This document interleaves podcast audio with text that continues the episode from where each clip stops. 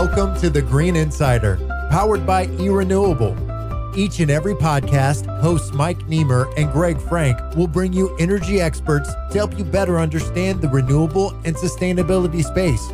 Education is important to us because it's important to you, the listener. Now, here's Mike Niemer and Greg Frank. Welcome into another edition of the Green Insider, powered by eRenewable.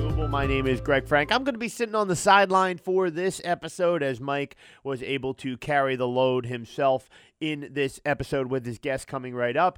But before we get to Mike, we always like to lead things off with Ann. Mike's better half, Ann Niemer, eRenewable COO, has a few words for us and will get us started. Ann Niemer here, COO of eRenewable.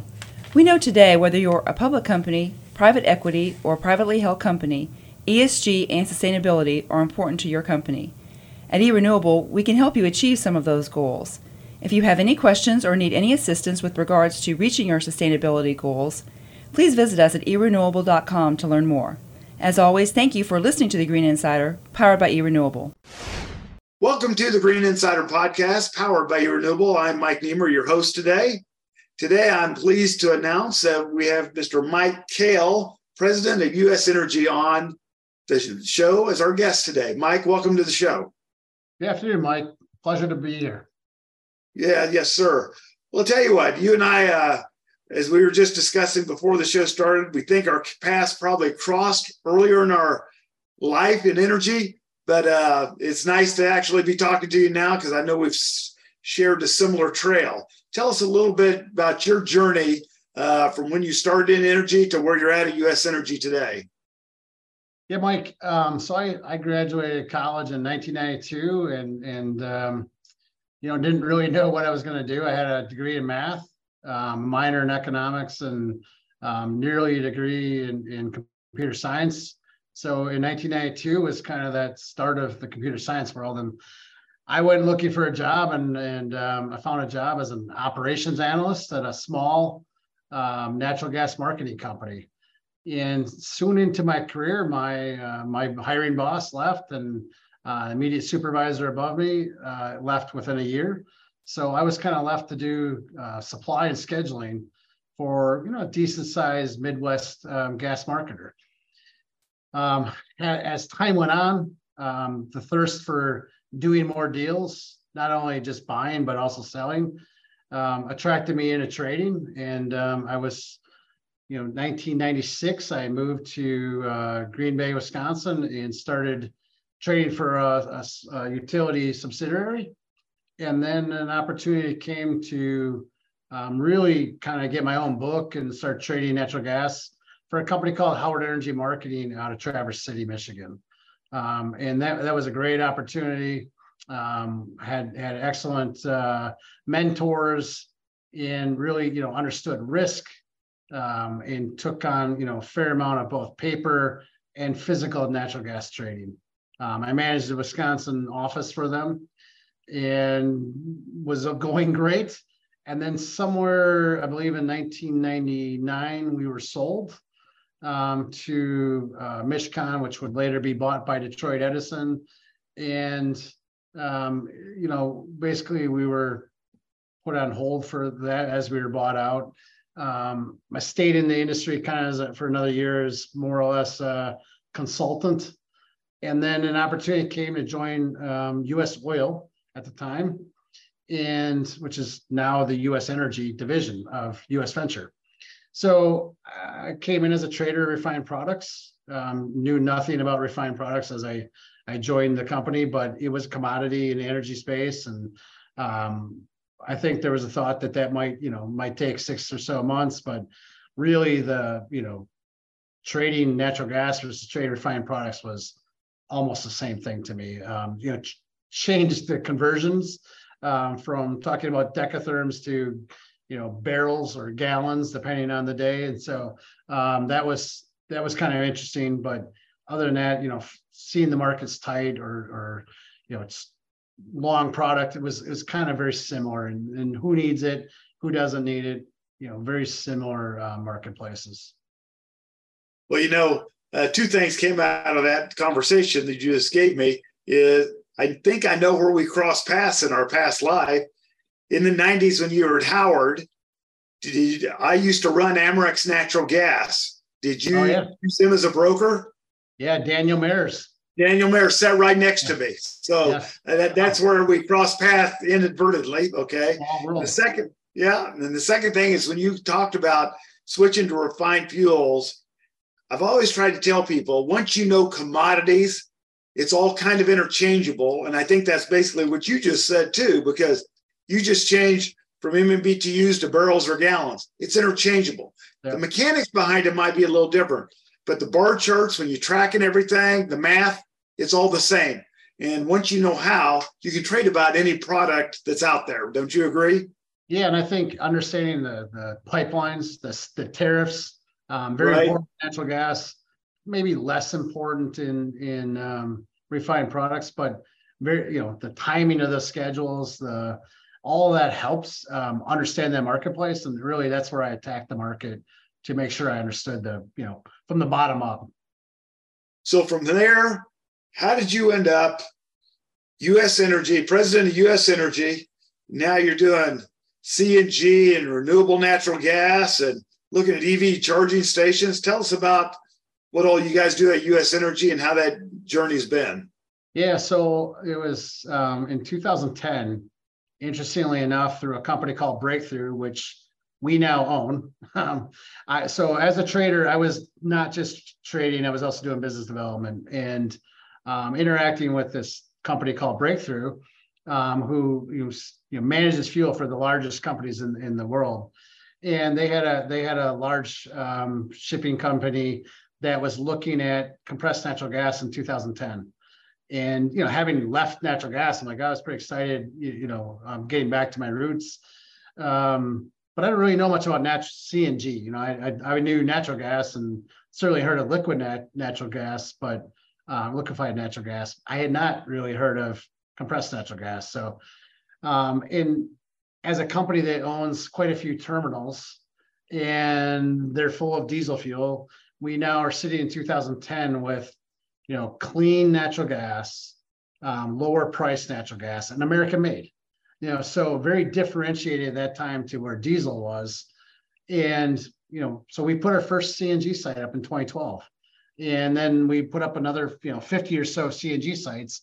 And then long about 2015, the United States discovered that we had a lot more oil than we thought we did. And uh, with fracking, all of a sudden, you know, American made oil was, you know, in our backyards, um, was still was much cleaner to have natural gas, but now that the the expensive part went away. So, you know, we've seen crude oil drop significantly down, you know, down towards forty dollars a barrel, and that differential between CNG and diesel was gone or nearly gone, and in the cost of the CNG vehicle still was there. So um, the value proposition for CNG versus diesel kind of slowed down. So we actually split our, our CNG division off into um, a separate division. And a gentleman I had hired to you know run it um, underneath me, he went with that, and I stayed within the U.S. Oil, um, U.S. Energy kind of core part, refined products division, and um, started working on renewable natural gas.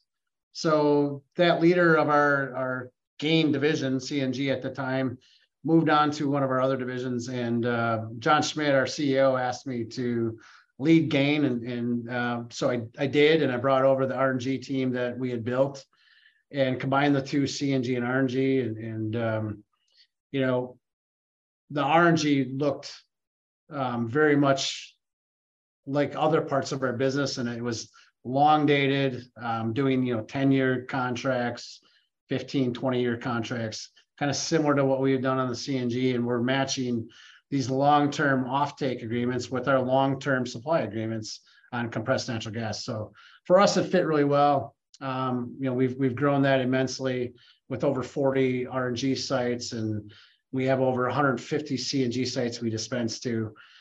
Um, you know, so that that market is really taken off. It's a it's a growing space. It's doing wonderful things for, I believe, the environment from landfills to wastewater projects to you know dairy farms, and taking that you know lower CI, lower carbon intensity gas, and putting it into uh, vehicles and or businesses to to use as a heating fuel.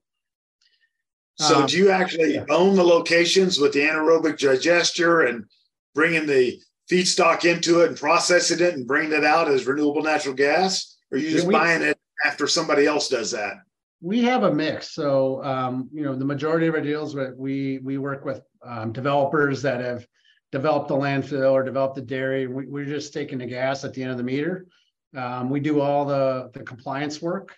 Um, we've got a really strong compliance team and a really strong trading team around that. And so we monetize the credits for the customer.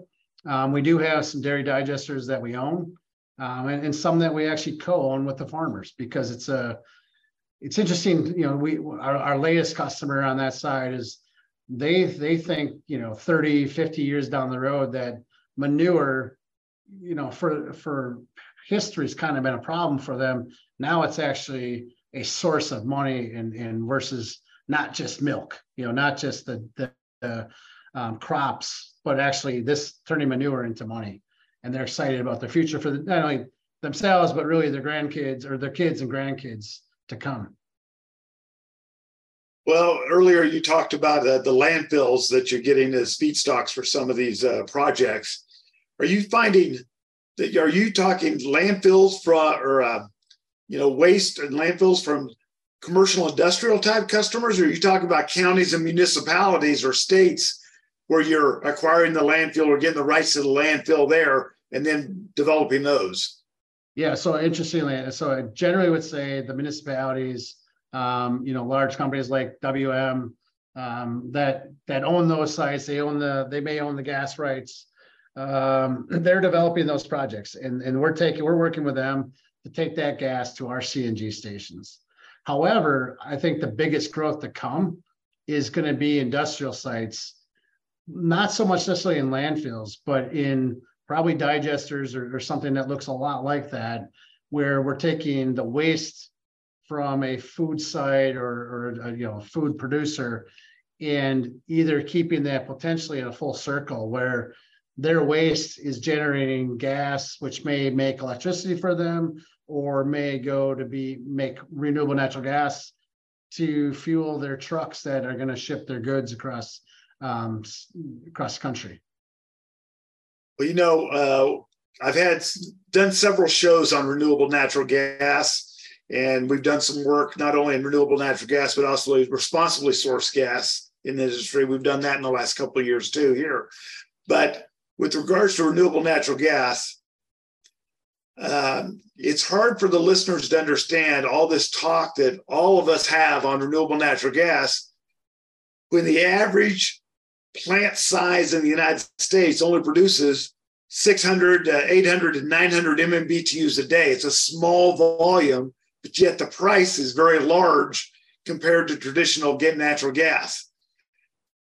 How do you try to explain uh, why RNG and the CI score and everything in the price, why is that important that that is included in a municipality's mix or a corporation's mix with regards to the products they're using in the energy transition? Yeah, it's a great question. So th- there's actually two ways to look at it. When it goes into transportation fuel, renewable natural gas would be the Cadillac because you're getting a cleaner fuel than just, you know, regular compressed natural gas. And it actually will be cheaper for the shipper to use. Um, you know, an example, not not probably real life right now, but not long ago uh, in California, where they have a, a robust low carbon fuel standard program, we would have been selling renewable natural gas into a, a semi at about a dollar a gallon, where compressed natural gas would have been at two dollars a gallon. And that you know that's a conundrum why why is the Cadillac cheaper than you know the Chevy in, in this case, and it's because we need more users of of renewable natural gas or or even compressed natural gas. So to incentivize them, we share the credits with them. So there's a low carbon fuel standard credit from California. Oregon and Washington also have a similar program. And then across the country, there's the RFS, the Renewable Fuel Standard, which you develop or, or generate a RIN, and we share part of that RIN with the shipper as well. So that lowers the cost of fuel and transportation. The likewise, if that same product was to go in, in someone's boiler and, and heat their building for process or for process or for heating the building, the the producer of the renewable natural gas is foregoing a RIN or foregoing a low carbon fuel standard, and you know they're making a choice to not take it in transportation. They want to get paid for that, so that's where the choice becomes: is is this product going into transportation where it's this high high value, or a trade off could be that it goes into a utility or you know process heat type atmosphere for someone's low carbon um, goals. They have that trade-off. And and you're looking at there's potentially a very long-term deal on on for a utility for or for a customer that's concerned about their emissions. So you might you know there's a compromise are you willing to sell gas at $20 an mmbtu for 10 15 20 years as a producer? Or do you really want to go after that 30 40 dollars even in the near term that the RINs provide you? But that's only usually a one year look. So you know you're lucky if you might be able to get two years out of that. And then you know we've seen RINs be volatile. Um, c RINs or cellulosic RINs have gone from as high as nearly four dollars a RIN to as low as under 50 cents a RIN so um, and and you kind of take those roughly times 12 and that'll translate into an MMBTU. So, you know, we've seen RINs around $6 an MMBTU and as high as nearly $50 uh, a RIN or MMBTU. So, you know, do you want to trade $20 for a nice steady flow um, or look at the home run for $50? Each producer's Yeah. different, you know, and, and the banks are financing these they love the steady twenty dollars. So um, it's it's kind of you got to look at that and say, okay, well, as a producer, you know, you, you might want to put some some chips out into, into the RIN market to try to hit a big, but you also need to secure financing so you're willing to take, you know, maybe half of your production and put it out for um, an RFP and, and sell it as a fixed price. And that's something that we provide on both sides. I mean, we buy fixed price gas um, and we turn around and sell it to those that, you know, such utilities and um, consumers that are looking for that product. Well, uh, I see a lot of these uh, renewable natural gas deals being done uh, when they're being done to commercial industrial accounts. I see most of them being talked about being five and 10 years long. Uh, would you say that's kind of the norm, one of those two numbers, or more shorter or more longer? What are you seeing? Um, definitely, you know, I think when we first started this, five was was a norm. I would say 10 is definitely the norm now and, and probably going to 20. So, you know, there, there's some 10, there's some 12, there's 15s and 20s, but you know, there aren't many fives anymore. Well, so it's going the way of the, the power purchasing agreements in a solar field or wind farm from the 10 to 20 year deal, right? Yeah, and you're really looking at a financing of the project. So banks, you know, banks loaning money, um, they they want to see that, you know, great that it's fifty dollars this year. What is it next year? Well, you can't tell them, so they're willing to trade it off for you know fifteen to twenty five dollars, depending on you know what kind of product it is and where it is. That you know depends on uh, there there are some geographical and, and types of production that do matter in a type of price that you're going to get. You know, we've also discussed here today about the uh, carbon intensity score. Um, you know, a, a landfill has what a plus 25 carbon intensity, somewhere around that. Am I remembering that yeah, correct? I mean, 25 to 50 would generally be you know most landfills. Okay. And so that's kind of the higher end of it, if I recall.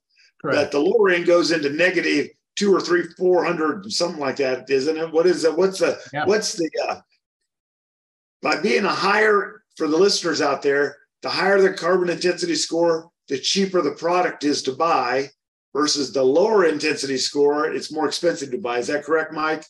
Generally very true. Um, so lower scores are going to be your your dairy or your swine projects that you know a, a typical dairy is going to be you know between minus 200 and minus 300. Um, think of solar as zero. You know, diesel is 99, so think of you know zero for solar. you're you have avoided emissions in in dairy and swine that otherwise that methane would be going straight into the air. Methane, you know, depending on what study you read, you know, is, is around 28 times more potent than than CO2 in the atmosphere. So um, trying to avoid those emissions going directly from a lagoon straight into the atmosphere is where that value comes in and, and is created by essentially a low carbon fuel standard.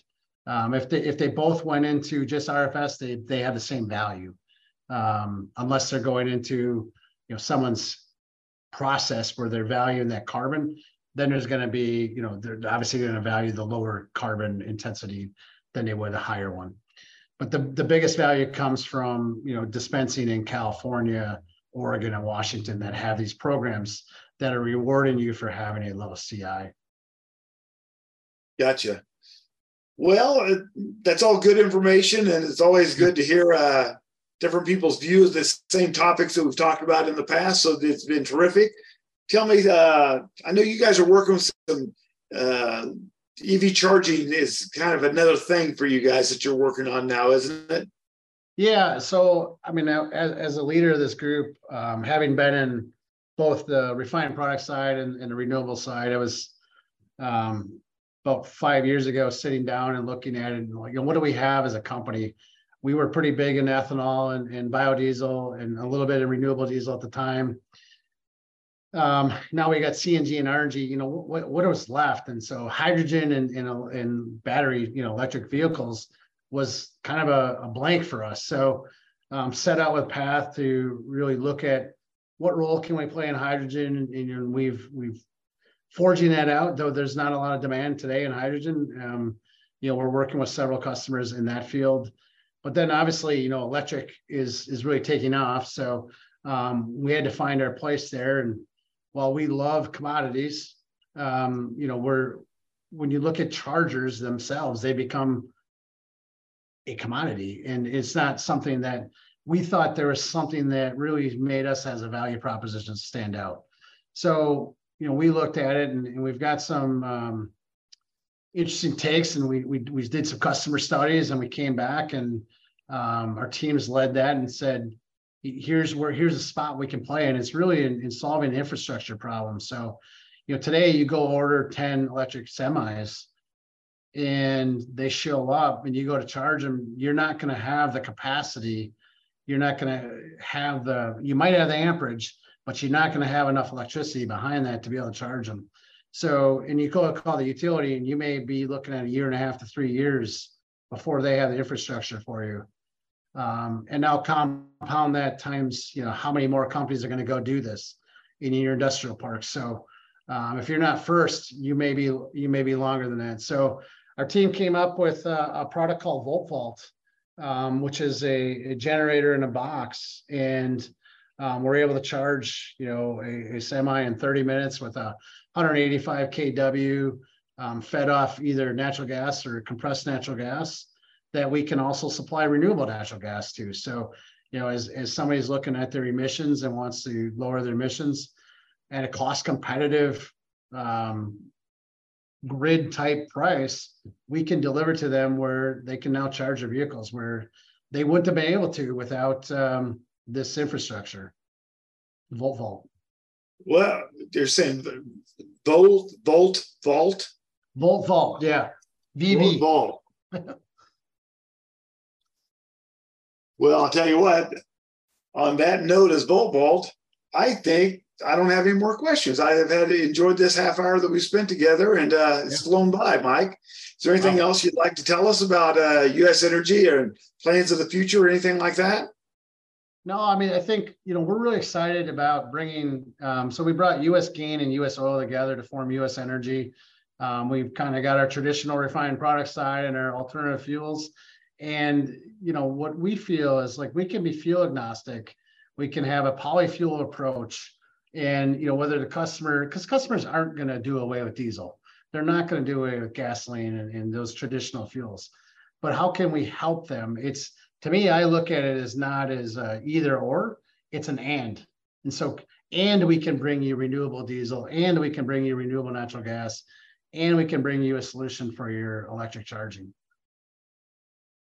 Well, with that said, everybody, that's Mike Koel, president of U.S. Energy, joining us today on the, Green Insider powered by Renewable. Mike, thank you so much for your time. We appreciate it.